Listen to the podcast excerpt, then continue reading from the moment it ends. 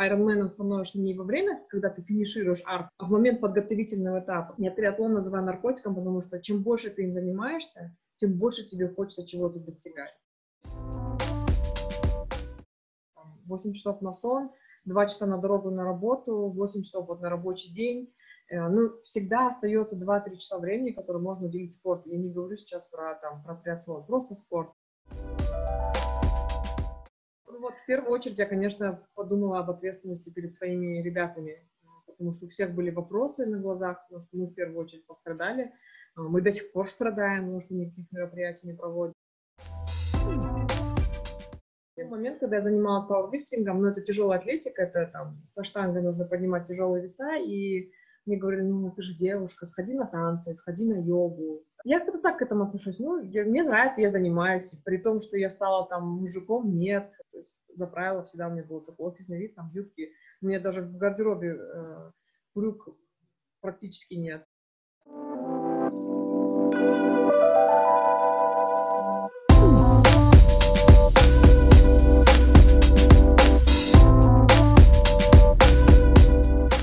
Всем привет! Добро пожаловать на проект «Наши сильные и хрупкие женщины». Как вы знаете, этот проект направлен на то, чтобы помочь каждой женщине осознать свою силу. Меня зовут Карима Джан, и сегодня у нас в гостях уникальная женщина, девушка Салтанат Казыбаева. Она руководитель корпоративного фонда «Смелость быть первым», самый известный их э, проект — это «Алматы марафон». Этот фонд занимается организацией массовых спортивных мероприятий. Как раз-таки, по-моему, вчера вы тоже какое-то мероприятие организовали. Она активно занимается спортом, а, триатлоном. Это вообще это невероятно. Это не просто один спорт, это три в одном. Она является двухкратным Ironman, можно сказать, Iron Woman, она обладательница лучшего времени по любителям на дистанции Ironman в Казахстане, также чемпионка Казахстана по пауэрлифтингу и призер э, чемпионата Азии также по пауэрлифтингу. Мне очень-очень приятно, э, это большая честь для меня иметь э, Салтанат в гостях сегодня. Э, добро пожаловать и еще раз большое спасибо, что согласились участвовать, Салтанат. Здравствуйте, Карима. Большое спасибо за приглашение. Мне тоже очень приятно быть сегодня с вами на связи, э, поговорить э, на разные с вами темы. Поэтому буду рада ответить на вопросы. Если это наша беседа с вами э, в дальнейшем послужит какой-то мотивацией или толчком для чего-то, для девушек или просто для людей, то я буду очень рада этому. Я вас открыла где-то во время, в начале карантина, и сразу на вас подписалась, и наблюдаю за вами уже несколько месяцев, и я буквально в восторге, в большом восхищении, потому что всегда меня женщины вдохновляют, те, которые э, занимаются спортом, которые, то есть э, сила не только, можно сказать, умственная, моральная, но и физическая сила, э, поэтому я давно хотела вас пригласить, и очень рада, что наконец этот день настал. Э, Салтанат, можно вот Э, я вижу у вас в страничке Инстаграм, у вас э, рука в гипсе. До сих пор в гипсе, да. Для тех, кто не знает, расскажите, пожалуйста, что произошло? Да, вы правильно отметили, что я занимаюсь триатлоном уже почти пять лет. Э, я любитель, не профессиональный атлет. Вот вы озвучили, когда представляли меня, что у меня лучшее время среди любителей девушек в Казахстане. Вот, поэтому, ну, в спорте без травм, к сожалению, наверное, не бывает, неважно, это профессиональный спорт или любительский, а, те нагрузки, которые мы себе даем, а, они иногда чреваты различными последствиями. И вот э, я не просто шла и упала, я была на очередной своей тренировке, на велотренировке, и там так произошло, ну, в велосипеде, наверное, так, без этого, даже профессионалы падают, мне всегда так говорят, когда, ну, это не первое мое падение, наверное, это первое серьезное падение с такой вот травмой перелома руки. Вот, э, была тренировка, мы ехали на велосипеде с командой, и я вот э, неудачно поймала камень или яму. А велик такой у нас триатлонный велосипед, они очень, э, ну, в этом плане, как это, геометрия колеса, геометрия самой рамы, она настолько подвижная, что любое, вот как в машине почку мы чувствуем, то же самое в велосипеде, только в 10 раз ощущение еще сильнее, соответственно, он подвержен различным ну, неконтролируемым действиям. Ну вот таким вот образом я что-то, видимо, поймала от невнимательности своей или еще чего-то такое произошло, что я просто упала, причем я упала, там, сделав несколько сальтов в воздухе вместе с велосипедом. То есть те люди, которые это увидели своими глазами, они говорят, это было эффектно, конечно. Я вот упала вот уже в сторону от дороги на обочину, и обычно, когда происходит падение в группе в велосипедном спорте, если падает один человек, он цепляется от других людей. Но в нашем случае повезло, наверное, команде. Так получилось с моим падением, что никто, кроме меня, не упал. Последствия могли быть гораздо хуже, если бы упала группа. Ну вот я упала на свою руку, видимо, рефлекторным образом выставила ее в сторону, что все, вот падение пришлось на левую руку. И вот э, когда я поняла, что ну, падение достаточно жесткое, э, поняла, что что-то не то с рукой, это не просто ушиб, скорее всего, это перелом. И э, гематома была в двух местах, мы подумали, что у меня кость сломалась в двух местах. Конечно же, в срочном порядке мы не стали там на место вызывать скорую, мы просто хорошо, мы всегда ездим с машиной сопровождения с точки зрения безопасности. Мы сели в машину, и меня а, быстро отвезли в больницу, в травматологию, где мне сразу сделали рентген и сказали, что перелом в одном месте и одной кости, и что мне повезло. Ну вот, если вкратце, то так. Я вот уже почти на следующей неделе будет два месяца, как я хожу в гипсе. А, честно говоря, я думала из-за того, что я спортсменка, ну, достаточно молодая, и все пройдет гораздо быстрее, реабилитация и заживление, но как оказалось, это потребовалось больше месяца, то есть на следующей неделе уже 19 сентября было бы два месяца, но я надеюсь, что я там числа 16-17 гипс уже сниму и смогу уже полноценно там, продолжать заниматься спортом и уже разрабатывать и заниматься реабилитацией. Вот, э, ну вот, кость, видимо, настолько вредная оказалась. Мне еще повезло, что мне его, у меня вот э, был выше локтя гипс, то есть я, у меня было локоть в неподвижном состоянии, мне его подрезали, я сейчас хотя бы стала разрабатывать локоть, чтобы уже быть более, более мобильной. Вау, вот эта история. Вы, наверное, где-то на подсознательном уровне как-то так смогли съехать на обочину, чтобы сильно предотвратить травмы своих э, коллег, да? Мне кажется, да, потому что я, получается, когда переворачивалась в воздухе, мне резко видимо, из-за ветром или что, в общем, я упала на обочину, то есть те люди, которые ехали за мной на велосипедах, они просто поехали подо мной, и, ну, это, на самом деле, это чудо, я, ну, рада, что я не, не стала причиной того, что другие мои, там, а, сокомандники тоже упали бы. Невероятно. Ну, вообще, по идее, травмы, как вы отметили, в спорте это что-то естественное. Я думаю, наверное, не узнаешь границы своего возможного, возможности своего тела, не, дойдя, не доведя себя до какой-то степени, а, до травмы. Да, вот до этого я говорила ранее, что были падения, но они такие были просто там, мы называем это ожогами от асфальта, когда ты на велосипеде падаешь, просто обжигаешь об асфальт и там раздираешь себе кожу, но вот те тренера, которые с нами занимаются, или просто профессиональные велогонщики, они говорят, ну, это велосипедный спорт, падают даже профессионалы. Сейчас идет Тур де Франс, и там не без падений тоже. Точно так же спортсмены падают, также восстанавливаются хорошо, если они отделываются легкими травмами и могут продолжать гонку. Ну, и уже хуже того, что ну, могут быть более серьезно там, с операцией. Мне предлагали тоже прооперировать, чтобы я быстрее восстановилась, но сказали, что есть два пути консервативным путем зажить, но это потребуется больше времени, либо прооперировать, я там через 2-3 недели смогла бы уже там, ну, ходить без гипса. Но я подумала, что чем ко мне будут лезть извне, я лучше сама ну, выздоровлю и приведу руку в порядок. Понятно. Вы решили доверить мудрости своего организма и э, дать возможность ему залечить так, как нужно. Да, я думаю, что все получится. Салтанат, ну, сразу вопрос такой напрашивается. Как давно вы в спорте? А когда вы начали заниматься спортом? У меня такое впечатление, что вы с детства им занимаетесь. Не так ли? Я всегда рассказываю эту историю, когда мне задают вопрос, сколько я занимаюсь спортом, с детства, не с детства.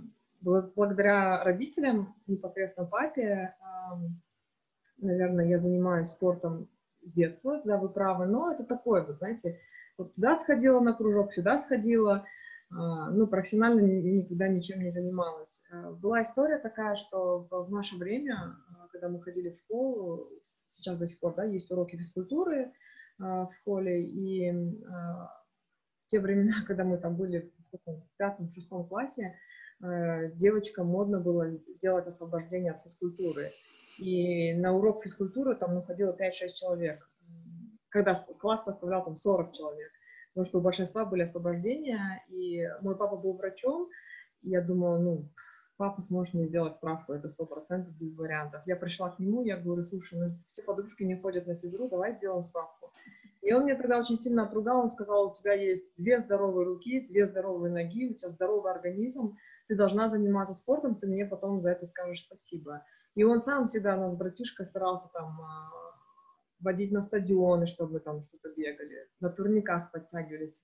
Там, ну, в то время, это какой был, 90-е годы, да, как раз а, развал там Советского Союза, возможностей было не так много, бассейна было не так много, но папа всегда старался нас там, откроется бассейн, он нас туда возил.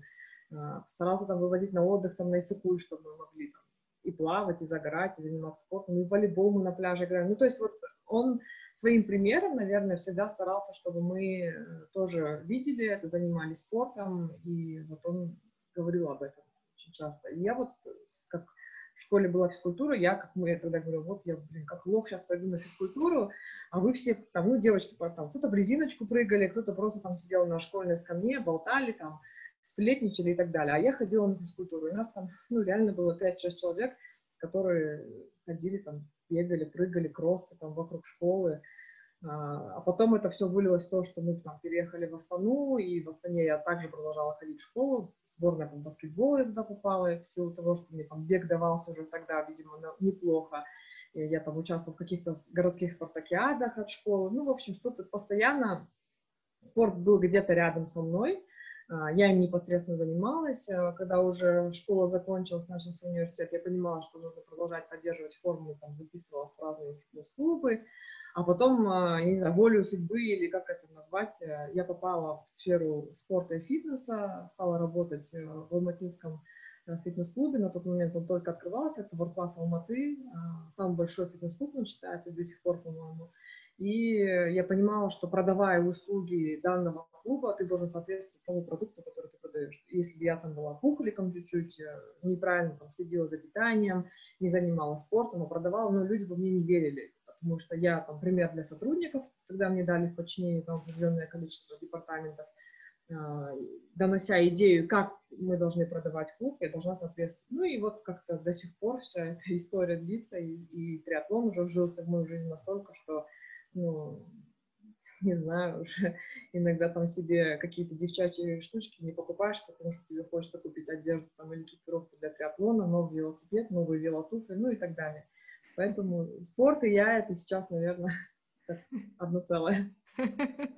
Ну, невероятно. А как вы именно к триатлону пришли? Потому что вот на своем опыте у меня, я думаю, что я могу и бег, и, и велосипед осилить, но вот с водой у меня все-таки я никак не могу представить вот это плыть в водоеме. Я могу сидеть в очень холодной воде, но плыть это, это выше моего. Как вы именно к триатлону пришли? Это всегда история, те, кто начинает заниматься триатлоном, вода для всех это самое сложное, потому что это неестественная среда для человека. Если ты в детстве родители тебя не отплавали, не отправили на плавание, ну, во взрослом состоянии маловероятно, что мы там как-то хорошо научимся плавать с правильной техникой, техникой и так далее. А, история была следующая. Я вот, э, вы когда перечисляли там мои регалии, был пауэрлифтинг, опять-таки в связи с тем, что я работала в фитнес-клубе, я стала заниматься пауэрлифтингом, это отдельная история. А потом а, триатлон стал активно появляться в нашем городе, кто-то начал ездить за рубеж, выступать на стартах. И мы в клубе понимали, что это новое направление, которое нужно развивать. Мы там нашли тренера, которого взяли на работу, набрали ему секцию людей, и в связи с тем, что я курировала это направление в том числе, продвигали мы его, выводили на рынок, там, чтобы люди понимали, что это такое, покупали абонементы в наш клуб именно по триатлону. А, тренер пришел и говорит, ну что, когда ты со своим пауэрлифтингом закончишь и придешь там в триатлон. А человек, который привык там все время бросать вызов, а, ну, самой себе, я говорю, ну, посмотрим, правда, с плаванием все плохо. Он говорит, ну, ничего, приходи, научим. Ну, вот так и пришла, подумала, что надо попробовать, а, начала плавать потихоньку в бассейне. Но для меня вот вода это до сих пор самое худшее, наверное, из, из всех трех видов, то, что мне дается. Более того, у меня был период в жизни, когда, когда я первый раз вышла на старт по триатлону, я думаю, главное выплыть. Все остальное это там можно доехать хоть как-то, можно там хоть пешком дойти до финиша, но выплыть, там, причем э, в триатлоне есть лимиты по времени в плавании именно, то есть если ты должен войти в определенный лимит на определенной дистанции. И для меня вся задача стояла проплыть. А, понятно, что мы тренировались в бассейне. А бассейн и открытая вода — это абсолютно разные вещи, потому что в бассейне ты видишь кафель, там какую-то разметку, голубая прозрачная вода, стены, ну, ты более-менее ориентируешься. В водоеме ни дна, более того, фантазия настолько хорошо работает, ты думаешь, что там еще под тобой плавает. А, нужно уметь ориентироваться в воде, потому что нужно ну, правильно плыть по направлению. Ну, на дистанциях разные бывают. Кто-то делает в круг, кто-то делает там, в прямоугольник, несколько кругов, то есть расставлять буи по открытому водоеме, и ты должен по ним ориентироваться. Там есть еще правило, что нужно там буи проплывать по левое плечо, на финише по правое плечо. В общем, это все объясняют на брифингах. Ну вот э, первый старт, когда я выступала, это была короткая дистанция. Я, я была в ужасе, когда я вышла из воды, там последняя. Я понимала, что я там выплыла кое-как не кролем, там где-то на спине, где-то брасом, где-то там по собачьи, как в детстве учили. Ну, то есть, когда я зашла в воду, для меня был это шок и вот это, видимо, состояние, оно настолько психологически отразилось на мне, что мне каждый старт триатлона это был стрессовым, потому что я понимала, что вода это не мое, и это просто нечто ужасное, что может мне, в принципе, наложить крест на все соревнования. И в какой-то момент я подумала, я вот когда выстрадала одну из дистанций таких э, плавательных, я поняла, что я все равно добью это, это плавание, и зарегистрировалась, уже еще плохо плавая, на Босфор. Э, в Турции, в Стамбуле проходит этот заплыв через Босфор.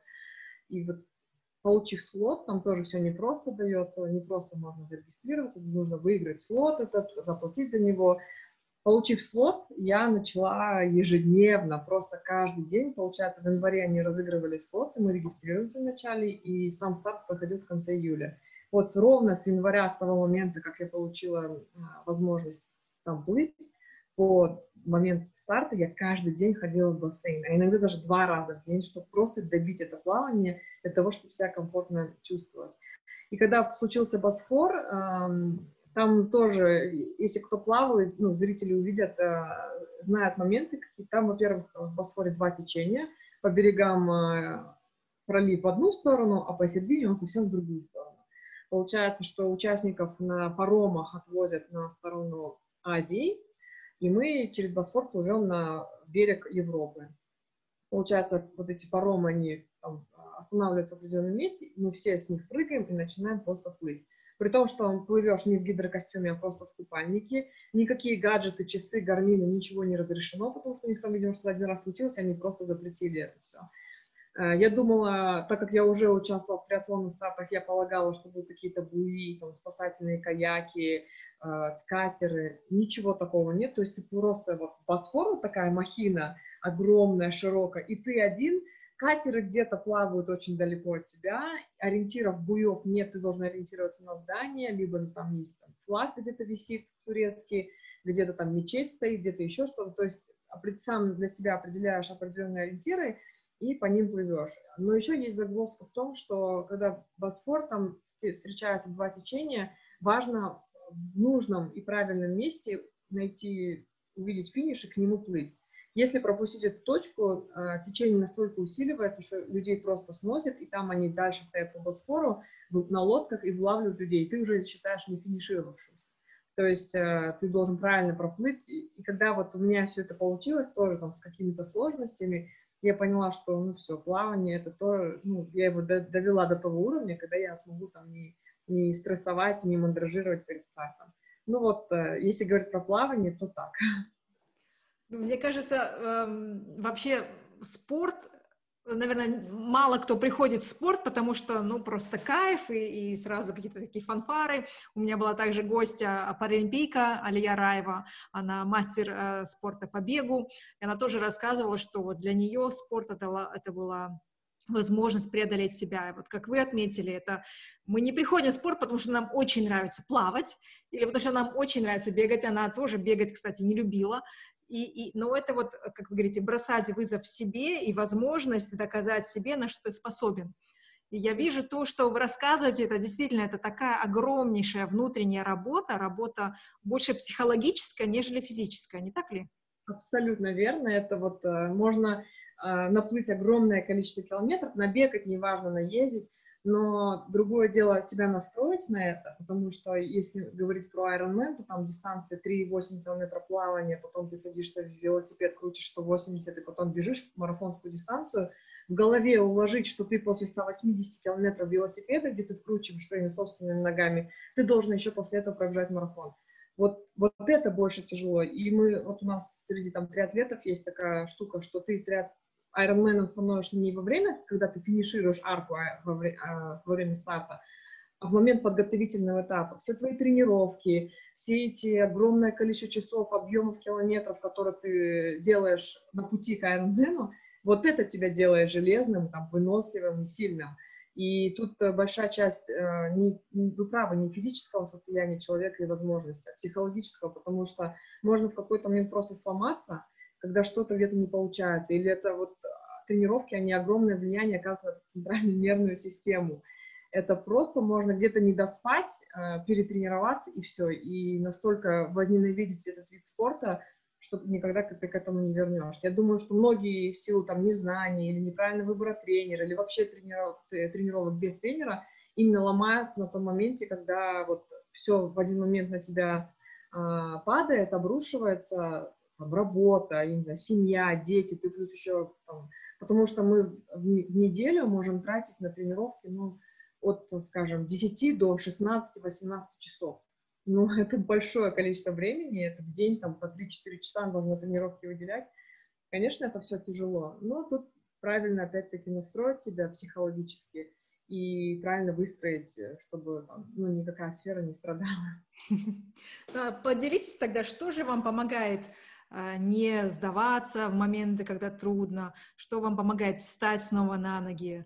А, это окружение ваше, ваши, ваши тренера, или это какая-то внутренняя визуализация, мантра, ваши близкие, что именно, или все это вместе?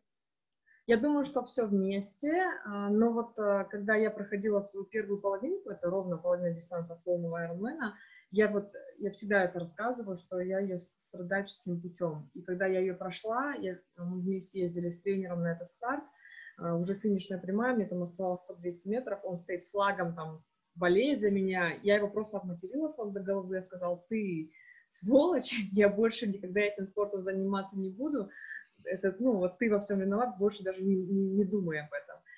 Финишировав, конечно, совсем другие эмоции. Там на, этот, на эти соревнования у меня ушло там большое количество времени, у меня было финишное время вообще там ужасно, и э, я себе опять задала вопрос, а, ну а почему ты страдала все это время? Тебе же никто не мешал больше тренироваться, как-то правильнее настроиться. Я подумала, что а тогда речи там о полном Ironman в голове вообще не было. Поэтому я тут с половинку страдаю, а, а что, говорит, в два раза больше дистанции я для себя приняла на тот момент решение, что я буду выступать только в коротких дистанциях. Это спринт, олимпийка, максимум.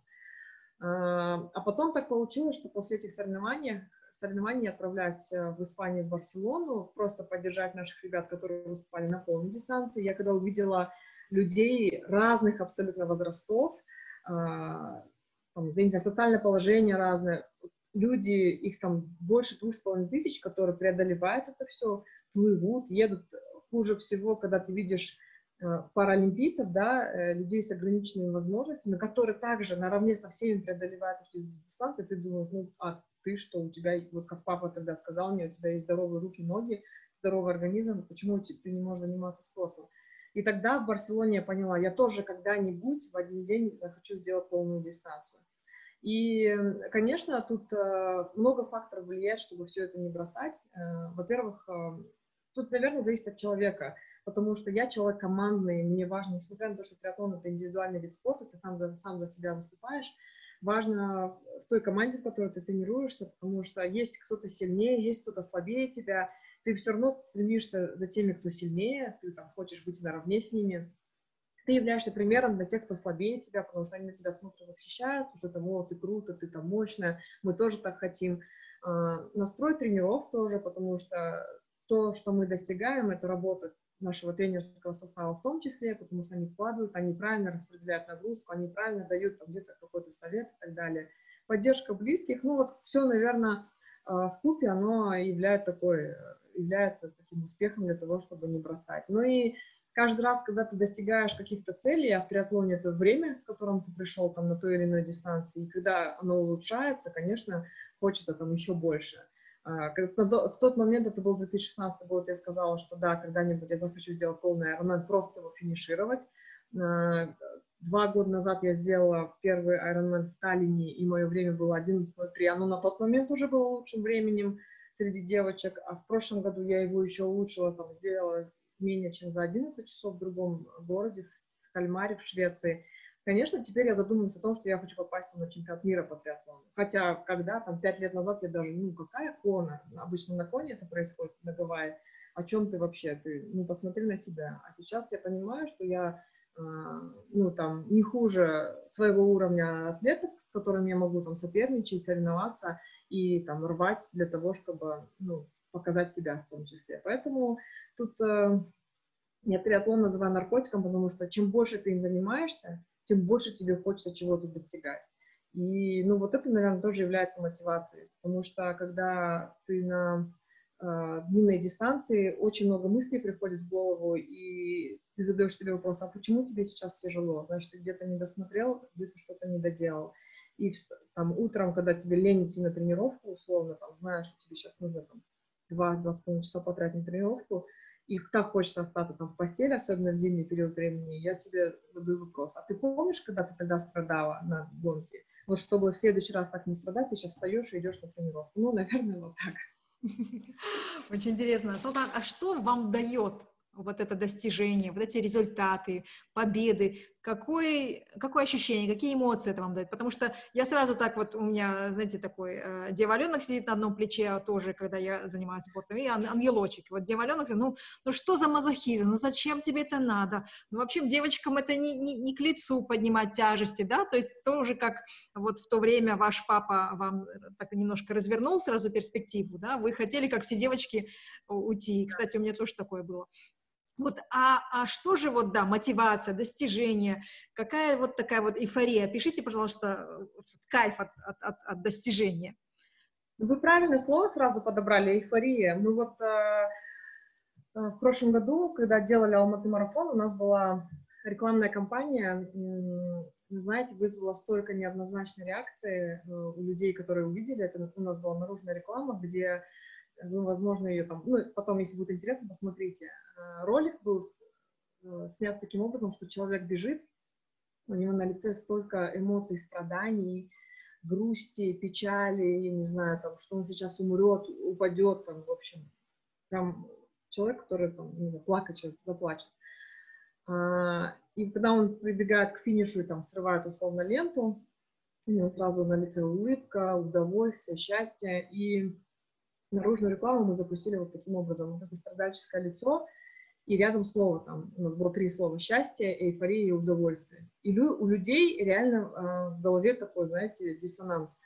Причем тут э, такое лицо страдальческое и антонимы слова. Мы на этом и сыграли, я думаю, что, ну, рекламная кампания хоть там неоднозначную реакцию вызвала, но она оказалась достаточно успешной, потому что в действительности, в реальности, оно так и бывает. Ты всю дистанцию можешь страдать как бы ты там ну, хорошо не готовился, э, на те скорости, когда ты выходишь, пытаешься там выше чего-то взять, оно в любом случае приносит тебе страдания, тебе тяжело, пульс высокий, тебе хочется все бросить там сойти с дистанции. Но когда ты преодолеваешь финишную черту, ты видишь там свою фамилию, время, с которым ты финишировал, и что это все закончилось, ты испытываешь вот как раз-таки эти эмоции, счастье, удовольствие, эйфории. Ну вот это, наверное, э, и сподвигает двигаться дальше, потому что когда все это заканчивается, мне после старта всегда на душе 2-3 дня такая пустота, потому что, ну, там есть определенный период времени, к которому ты к этому готовишься, ты ждешь его столько времени, там, страдаешь на тренировках, и все, и это закончилось, тебе надели твою финишную медаль, ты посмотрел свое время, сфоткался, и все, а, а что дальше делать?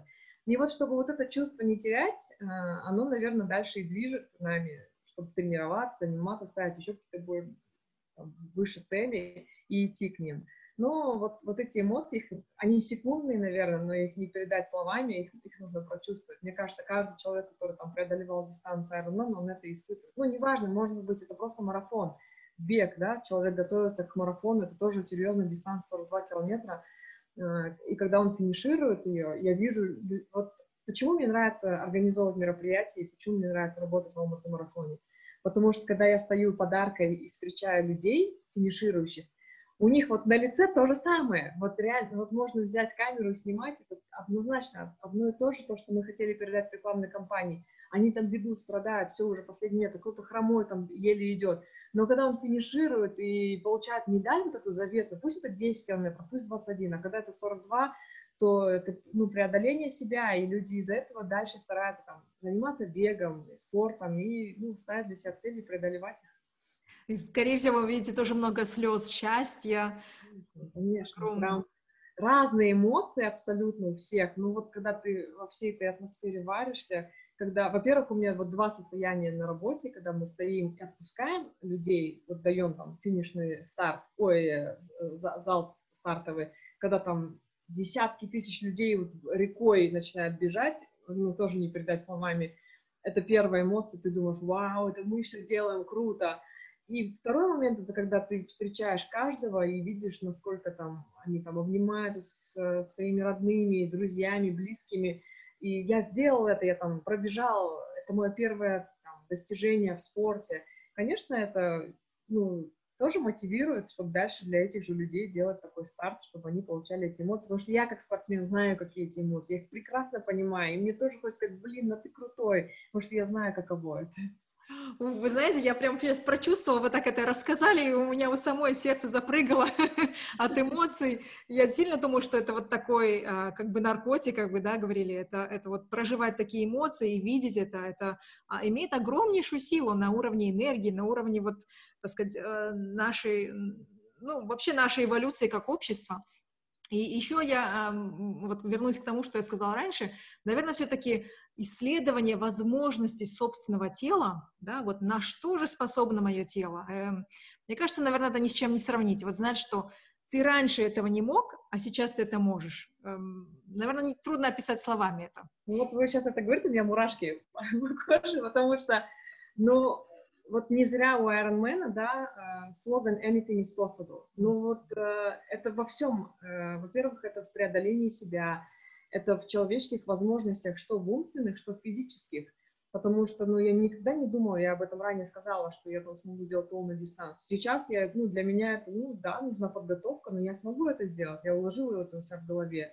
И, конечно, ну, людям важно донести, что возможности безграничны. Главное желание и правильно к этому подойти. И я думаю, что ну, здесь не знаю, на эту тему можно много разговаривать, говорить. И я поэтому люблю этот слоган, что действительно все возможно в этой жизни. Главное это захотеть и, и сделать.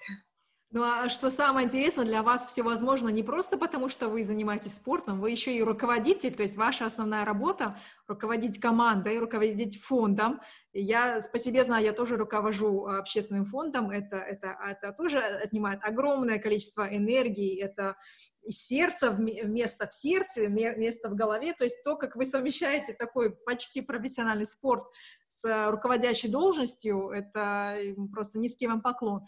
Скажите, пожалуйста, как вам удается совмещать это? Ну, тут э, вопрос правильного тайм-менеджмента, я так думаю. Но, знаете, хочется быть примером, да, для команды, потому что вот я же вижу, как они смотрят. Меня там, у нас там небольшая команда, у нас вот 20 человек, э, те, которые работают в фонде, я не говорю там о волонтерах, которых мы привлекаем там, постоянно на наши мероприятия, те ребята, с которыми я работаю, я же вижу, как они смотрят. После каждого там финиша моей дистанции они там встречают в офисе с цветами, с плакатами, там рисуют мне какие-то, ну, ну, действительно приятно. Я же вижу, что для них пример. А, и мне тоже хочется из этого там, продолжать их как-то мотивировать. Там, пусть они завтра не станут айронменами, но они тоже будут э, говорить когда-нибудь, что у нас там руководитель был вот, вот такая вот она была, она нас там всех заряжала и так далее. Как приходится замечать? Ну, знаете, мне, наверное, повезло в жизни, что моя э, жизнь так получилась, что и хобби, и спорт, и работа, они как бы все вокруг одной сферы спорта. А, ну, вот не знаю, ну, как-то получается совмещать.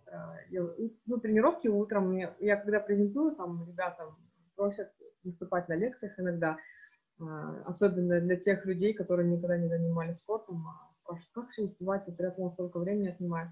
Ну, мы возьмем 24 часа, уберем там, ну, это элементарная математика, арифметика даже больше, там, 8 часов на сон, 2 часа на дорогу на работу, 8 часов вот на рабочий день, э, ну, всегда остается 2-3 часа времени, которые можно уделить спорту. Я не говорю сейчас про, там, про триатлон, просто спорту. То, что касается триатлона и что много времени занимает, ну да, где-то там встаешь в 5-6 утра, чтобы пойти потренироваться, потом поехать на работу, отработать там свой день и потом идти дальше на тренировки. Но и я благодарна своей команде, которая э, в состоянии, там, если где-то я там выпадаю или уезжаю на соревнования, или там могу дистанционно там, управлять, помогать им что-то. Они в этом плане очень самостоятельно стали. Э, мы как-то добились вот этого уровня, когда они там сами могут что-то сделать, организовать целое мероприятие. Вот Почему мне получается совмещать и руководить, и заниматься своим хобби, это благодаря тому, что они вот, ну, молодцы ребята, у нас такая дружная команда собралась, которые болеют за это дело, которые э, делают это с удовольствием, видят тоже эти эмоции и, наверное, заряжаются нашими участниками, ну и мной, наверное, надеюсь. Но вы лидер достойный уважения, который мудро делегирует, верит в свою команду, позволяет своей команде быть лидерами тоже своей а, определенной а, ответственности, своей определенной работе, что, э, в принципе, вам не нужно микро а, управлять, да, вы не занимаетесь микроменеджментом, вы также создали в команде доверие, на котором и строится вот это то, что вы можете и дистанционно, и они сами могут, в принципе, совсем справиться, вам просто нужно показать видение, а, именно лидировать, а не, а не микроменеджер, потому что очень часто же путают босс и лидер, да. Ну, вот, вы знаете, я вам скажу, мы не сразу к этому пришли, вот вы сейчас говорите про микроменеджмент, мне приходилось э, долгими годами выстроить таким образом работу, чтобы люди понимали, мыслили, как я, то есть мое видение, такое же было видение, а, потому что мне приход... ну, были моменты, когда я могла с ними прийти на монтаж а, не знаю, стартового городка или организации мероприятия. То есть я реально вместе с ними выходила а, в два-три часа в ночи, мы вместе монтировали. Ну, то есть мне несложно а, поставить там турникет, убрать мусор или еще что-то. Опять-таки, своим примером, может быть, кто-то скажет, это неправильный подход, но у меня это сработало. Я, опять-таки, вот э, даже работая в фитнес-клубе, но нам важно было показать сервис нашим клиентам, то есть должен быть, должна была быть чистота, лоск, вот прям все от иголочки. Но если человек не понимал, там, скажем, ну вот уборщик, клиник, да, который убирает, ну вот э, обычно это люди, которые там, ну, плохо на русском говорят, они там приезжают из сел, там, где-то что-то. Но мне несложно было взять тряпку, показать, что вот здесь вот так нужно сделать, вот это средство использовать и помыть, чтобы потом человек, ну, во-первых, я не побрезгую это сделать, да, человек посмотрит, ну, руководитель, ничего себе, там, показал, как это делается, потому что я умею это делать, я там сама через это проходила дома, там, воспитание и так далее. То же самое в команде Алматы марафона, то есть мне не сложно было прийти с ними, там, ту же воду таскать, там, еще что-то, то есть я вместе с ними одинаково приходили, мы все это вместе делали, потом, через года, конечно, я там стала позволять себе, чтобы там, приехать чуть попозже, потому что я приезжала и уже все готово. Вот это вот приятно, когда э, команда уже знает, настолько четко все на сто процентов отработано, что ты приезжаешь, а иногда я стою и говорю, ребята, зачем я приехала? Вы сами все провели. Но, конечно, это шутка все, я всегда приезжаю, там, стараюсь поддержать, помочь где-то что-то. Бывают всякие разные и чрезвычайные ситуации, когда нужно что-то стратегически быстро принимать решения, находить эти решения. Ну вот как-то собственным примером, годами выстроенная работа, мы через много проходили, были там и фейлы, и какие-то успехи, ну вот, ну мне кажется, любой руководитель правильный, да, лидер, не знаю, через это проходит, через какие-то, не знаю, факапы, э, какие-то, ну, что-то не получается когда-то. Ну, все проходят через это. Главное правильно это преодолеть, встать на ноги и дальше пойти. Да, самое главное извлечь из этого урок, понять, что да, здесь было так, в следующий раз делаем лучше. Получается, вы выросли да. вместе со своей же командой. Да, у нас, был, у нас есть хорошая традиция, мы после каждого мероприятия садимся и разбираем все наши минусы. Даже если там участники нам хлопают в ладоши, говорят, о, у вас идеальное все мероприятие, мы всегда изнутри видим, что где-то мы что-то не доработали, мы садимся, у нас прям целое собрание с табличками, где мы пишем какой-то fail, что-то не получилось или какую-то проблему, и как мы можем избежать ее там в будущем. И уже на будущее мы уже знаем, что у нас вот это было, и вот таким образом мы каждый раз улучшаем, улучшаем нашу работу, наше мероприятие.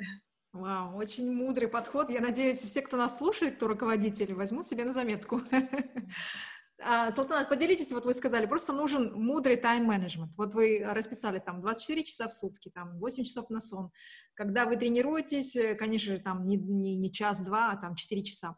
Вот, вот в этом таком четком расписании тогда на что у вас нет времени? Или ну, ну не то чтобы э, нет времени, а что вы тогда деприоритизируете? Но это все, наверное, триатлеты со мной согласятся. Но я пока не замужем, у меня детей. Э, наверное, кто-то там, не знаю, где-то семья страдает. У меня пострадали в первую очередь друзья, с которыми я стала меньше там гулять, встречаться и так далее. Вот, они начали прям в первое время обижаться, что или я там, если выходила с ними, то я могла, ну, это, это уже они смеются надо мной. Но это было, я этого не стесняюсь. Я могла где-нибудь сидеть там в баре или в ресторане, просто уснуть на диване, потому что я настолько там за целый день устала от тренировок, от работы, что они, э, первое время они меня будили, сказали, ну ты что там, ну, давай там потусим вместе, посидим, пообщаемся, а потом уже они просто начали меня укрывать, подушку где-то подложат, еще что-то, ну вот как-то стали с пониманием вот, относиться, и они уже там, если я там где-то не, при, не приходила на мероприятие, там не выходила с ними гулять, иногда наш спортский завтра там в 6 утра вставать. Ну, у нас даже там шутки есть в чате, они там могут в 5 утра написать, мы там домой едем только, а я уже в это время кручу педали, они говорят, а, ну да, конечно, ты как всегда. Ну вот это, да, пострадало, э, наверное, в первую очередь.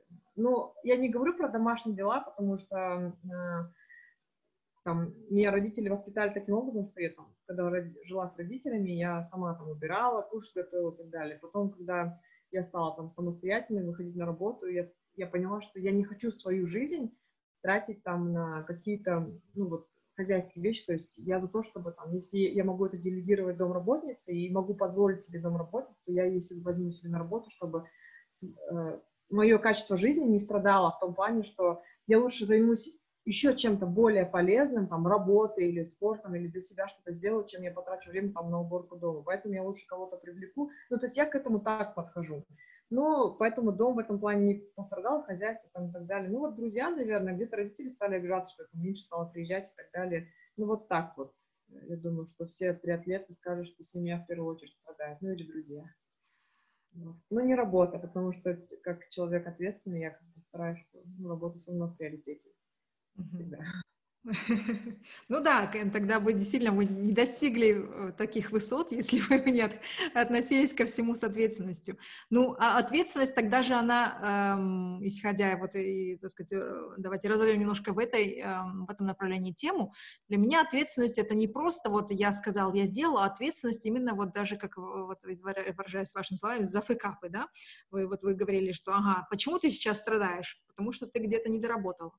А вот эм, что касается ответственности за какие-то, может быть, ситуации, какие-нибудь эм, обстоятельства, которые вне вашего контроля, как вы к этому подходите? Вот э, я к чему, например? Ну, вот пандемия, да, наверняка она очень э, негативно ответ, от, отразилась на работе вашего фонда. Как вы подошли э, вот к, к этой ситуации вот именно с точки зрения ответственности? Я понимала, что я ответственна за свою команду, и мне важно было ее не растерять. Э, то есть я старалась, чтобы ну, их как-то поддержать, потому что в первое время мы не могли ничего сделать. Сейчас э, мы стараемся, несмотря на то, что мероприятия все еще запрещены в Казахстане, э, проводить какие-то онлайн, ну, там, штормим, что-то придумываем, какие-то креативные штучки, что для того, чтобы, во-первых, команду держать в тонусе, во-вторых, чтобы наших участников не растерять, потому что они привыкли, что мы что-то всегда делаем. Ну вот, в первую очередь, я, конечно, подумала об ответственности перед своими ребятами, потому что у всех были вопросы на глазах, потому что мы в первую очередь пострадали. А, мы до сих пор страдаем, потому что никаких мероприятий не проводим. Вот. Ну, вот, наверное, в этом плане, да, я там до сих пор переживаю, потому что я вот в начале, ну, в ходе интервью сказала, что мне нравится команда наша, они, ребята, все сплоченные, дружные, я бы не хотела их растерять. Вот, поэтому вот и до сих пор как бы несу за них ответственность, переживаю за всю эту ситуацию. Ну, надеюсь, что мы как-нибудь вырулим. Ну и ответственность за себя, наверное, чтобы э, можно сидеть и прокрастинацией заниматься, ну, пока карантин и так далее. Ну, понимаю, что как бы, я сама за себя ответственна, поэтому нужно что-то дальше придумывать и делать. Замечательно. А вот еще такой немного провокационный вопрос, Салтнат. Когда-либо вы, может быть, сталкивались с негативным отношением, с критикой вот в свой адрес, что ну, не, не женское это дело заниматься спортом, или там, а, я еще даже слышу, некоторые там говорят слово такое, как муж и женщина, когда женщины занимаются более такими активными, активную позицию в жизни занимают. Вы слышали такое в свой адрес? Знаете, вот эм, одно у меня тоже было интервью, когда начали говорить там про дискриминацию. Я, честно говоря, свой адрес сильно этого никогда не, не чувствовала, не ощущала. Э, было, был момент, когда я занималась пауэрлифтингом, но это тяжелая атлетика, это там со штангой нужно поднимать тяжелые веса, и мне говорили, ну, ты же девушка, сходи на танцы, сходи на йогу, там, займись чем-нибудь таким. Ну, триатлон тоже, да, скажем, не супер там женский вид спорта. Ну, я как-то так к этому отношусь. Ну, я, мне нравится, я занимаюсь. При том, что я стала там мужиком, нет. Э, я все еще там... Я, я всегда с детства почему-то у меня такое качество, что я всегда должна хорошо выглядеть. Там. Я на работу ходила только... Ну, сейчас мы там не ходим больше, потому что на удаленке, но я всегда в юбке там. То есть за правило всегда у меня был такой офисный вид, там, в юбке. У меня даже в гардеробе э, брюк практически нет. А, вот. Один раз... А, а, некоторые задают вопрос, почему Iron Man, а не Iron Woman. Я говорю, ну почему у вас вот эти вот сексистские настроения? Iron Man имеется в виду как железный человек, не с точки зрения железный мужчина, а железный человек, и к этому все так относятся. Там. Поэтому нет отдельной категории Iron Woman. Ну вот, э, это сказали, там, мужчина, там, мужеподобный и так далее. у, нас, у меня была смешная ситуация. Мы проводили какой-то забег, и если потом мои друзья это послушают, они будут смеяться и будут меня ругать, что рассказала эту историю. Но я не буду называть имен.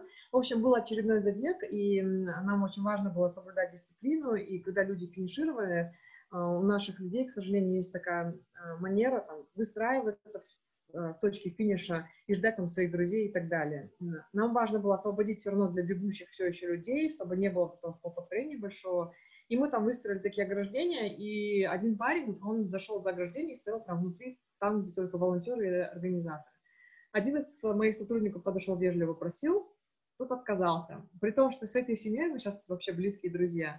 Я эту историю узнала только недавно. И э, сотрудник что-то они там э, грубо поговорили, мой сотрудник отошел, я говорю, что там случилось? Он говорит, ну, он не понимает, не хочет отходить. А, ладно, говорит, Фолкнат, ну, говорит, пусть стоит тогда, чтобы конфликт не вызывать. Я говорю, нет, я подойду. Я подошла, попросила уйти, мы тоже на высоких тонах поговорили. А, и потом, буквально месяца два назад, я узнаю, что это был вот тот парень, с которым мы сейчас хорошо общаемся с семьей, да, муж и жена он вот как раз-таки на финише ждал свою жену, а когда вот произошел у нас конфликт, он своей жене сказал, да я вот там поругался с одной волонтершей, она, он сказал такую фразу, гопник в юбке. Я говорю, я гопник в юбке. Ну, в общем, вот только вот один раз, наверное, столкнулась, а, а потом он узнал, что я еще и директор, а не волонтер просто, директор всего этого мероприятия они, конечно, скрывали. Это буквально случайно выяснилось, там кто-то друг другу передал, мы сидели за одним словом, они мне, я говорю, так это были вы? Конечно, я была в шоке, но мы посмеялись по-доброму, конечно, но вот это теперь гопник юбки, они до сих пор там смеются давно. Но это вот единственный раз, а так, ну, я такого сильно не чувствую, я всегда, ну, по жизни там дома была лидером, наверное, я там в старшей семье, у меня еще двое братишек младших, там, хозяйство, там, уроки сделать, все как-то было на мне, и я понимала, что это опять-таки вопрос ответственности, и я не, не чувствую, что это там, я там ну, выполняю какие-то мужские обязанности. Да, я считаю, что в работе руководитель должен иметь именно такие качества. И сейчас очень много вопросов поднимают, что там в правительстве у нас там маленький процент женщин, э, на работу, когда берут на руководящую должность, стараются там девушек не брать. Ну, не знаю, я как-то сразу выросла в своей карьерной лестнице. Ну, мне не было такого, что меня притесняли, что я там боролась за свое место. Я показывала свои качества, свою работу, результативность работы, ну, получала за это вознаграждение, меня там повышали. Ну, нет, я такого не чувствую. Мне кажется, что зависит от человека и отношения к этому, ко всему. Я к этому нормально отношусь. Ну, да, у меня есть какие-то больше, наверное, мужских характеристик, ну, с точки зрения лидерства, там, руководящей должности. Ну, нет, а так я продолжаю оставаться девушкой, ухаживаю за собой, хожу в платьях, юбка. Да, ну, видно по вам, такая красавица, очень... Э, я видела ваши фотографии в Инстаграме, где вы а, да, в, в платье или в костюме, да, шикарная женщина, ни за что не скажешь, что... Я думаю, что вас, даже если я вас встретила на улице сначала в спортивной одежде, а потом увидела вас э, в платье, наверное, бы я не узнала вас. Ну, многие тогда, ну, как бы спорт есть спорт, как бы я там не нормально. Да, ну я, я рада, что вам не пришлось сталкиваться в жизни с такими ситуациями, это, это замечательно, ну и даже вы своим примером, получается, что вы э, разрушаете вот эти стереотипы, показывайте людям, насколько они ошибаются. Я думаю, что ваш хороший друг, который сейчас, он уже немножко поменял свое представление о женщинах, женщинах-лидерах, и, и, и, э, и уже, думаю, не будет использовать такое обращение к любой женщине. Ну, э, замечательно, очень интересно с вами общаться, Салтанат. Немножко ближе к концу обычно мы, э, я задаю серию блиц-вопросов, а, вот. А потом я попрошу вас а, дать какое-то напутствие нашим зрителям или слушателям. Ну mm-hmm. вот первый блиц-вопрос. Если вы могли бы оказаться на один день невидимкой, то что бы вы сделали в, тот, а, в такой день? Интересный вопрос. Невидимкой на один день, что бы я сделала? Я, я честно говоря, не знаю. Я... Причем в детстве мы вот когда э, играли, мы часто же, ну, играешь и там, вот бы сейчас стать невидимкой, там, разные мультики показывают, можно было плащ надеть и стать невидимкой. Тогда было много всяких э, воображений, там, мыслей, а сейчас, не знаю, мне нравится быть, ну, не, не быть невидимкой, мне хочется быть на виду, наоборот, я держу ответственность за то, что я делаю, и хочу, чтобы люди это видели, а, чтобы это не оказалось таким невидимым. Это хорошо. Где вы бы хотели проснуться завтра? О, хочу на море. Очень хочу на море. А какой бы вы совет дали себе двадцатилетней? Эм, быть более решительной. И что бы вы бы хотели посоветовать, эм, так сказать, можно сказать, уже на своем таком смертном одре людям, э, которые, ну, которые сомневаются в себе? Важно верить в себя, потому что сомнения и страх, они вот порождают еще большее сомнение и страх. Поэтому здесь важно вот поверить э, внутри себя, потому что, опять-таки, повторюсь, наверное, скажу, что все возможно.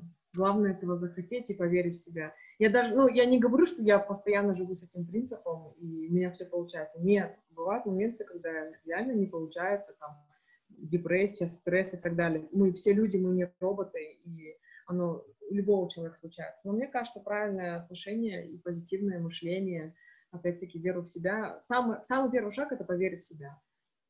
Поверив в себя, дальше уже можно, мне кажется, вершить дела. Ну и последний вопрос. Что у вас есть, чего бы вы не хотели иметь? В смысле, вещь, это вещь или... Может быть вещь, может быть качество какое-то характера. Чего бы я не хотела иметь?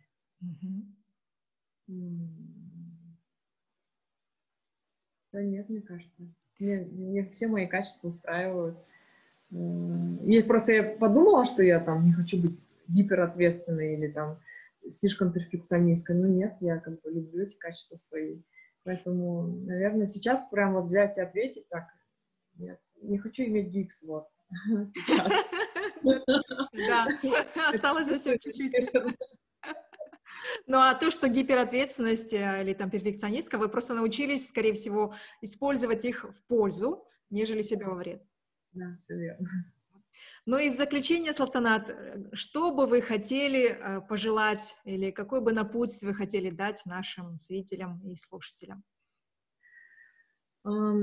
Я вот, э, честно говоря, вот я не сталкивалась с такими ситуациями, когда вот притесняют или унижают, или дискриминируют, но оказывается, многие женщины иногда боятся даже слова сказать или что-то сделать, девушки в компаниях, да, там где-то работают, потому что я выступала на одной из лекций, у нас есть в Алмате там Wonder Woman, и для многих э, там я и, там, или другие девчонки являются примером, когда чего-то достигают.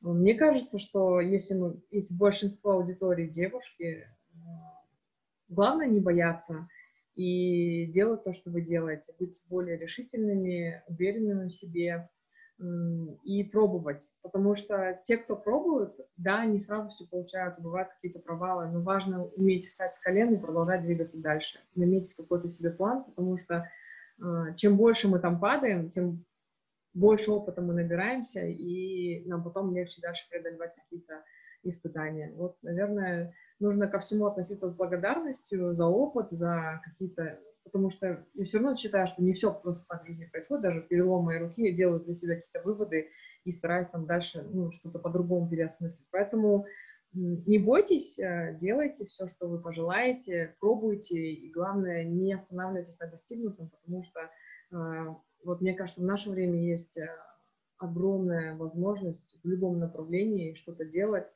а, особенно, мне кажется, вот многие говорят, что карантин там сыграл плохо, что многие там не, знаю, не знают, что делать. Это как раз-таки время для возможностей что-то придумать, что-то сделать и наметить себе планы или вообще переосмыслить свою жизнь и двигаться совершенно в другом направлении. Замечательно. Ой, мудрые слова. Я думаю, что вы как раз-таки своим примером и показываете, как быть решительным, как не бояться, как, как вставать и, и все равно пробовать, иначе действительно, не попробовав, ты не знаешь, на что способен. Спасибо вам огромное, Салтанат. Очень приятно с вами познакомиться. Теперь я вас еще больше уважаю, еще больше восхищаюсь вами, узнав побольше. А, желаю вам а, всяческих успехов спортивных, успехов профессиональных.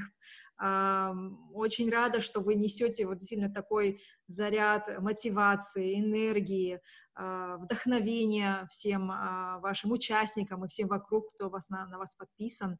А, желаю дальше, желаю себе дальше видеть ваши успехи. Желаю вам дальше исследовать границы своего возможного. И еще раз вас, еще раз вас благодарю за ваше время и за ваши откровенные ответы.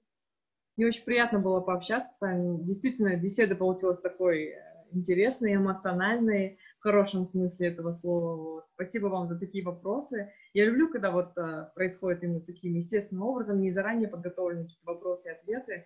Я сама опять прожила все те эмоции, которые я обычно проживаю там на старте или на работе. Вот, спасибо вам за то, что дали мне эту возможность, особенно в момент карантина. Вот, и вам успехов в вашей программе, вашим проектам. Вот, очень приятно мне. Спасибо большое. Ну а всем благодарю вас за внимание. Оставьте ваш отзыв, нам очень будет приятно знать, что вы думаете. Поделитесь этим интервью с вашими знакомыми, с вашими близкими. Ну а на сегодня все. Всем пока. Пока.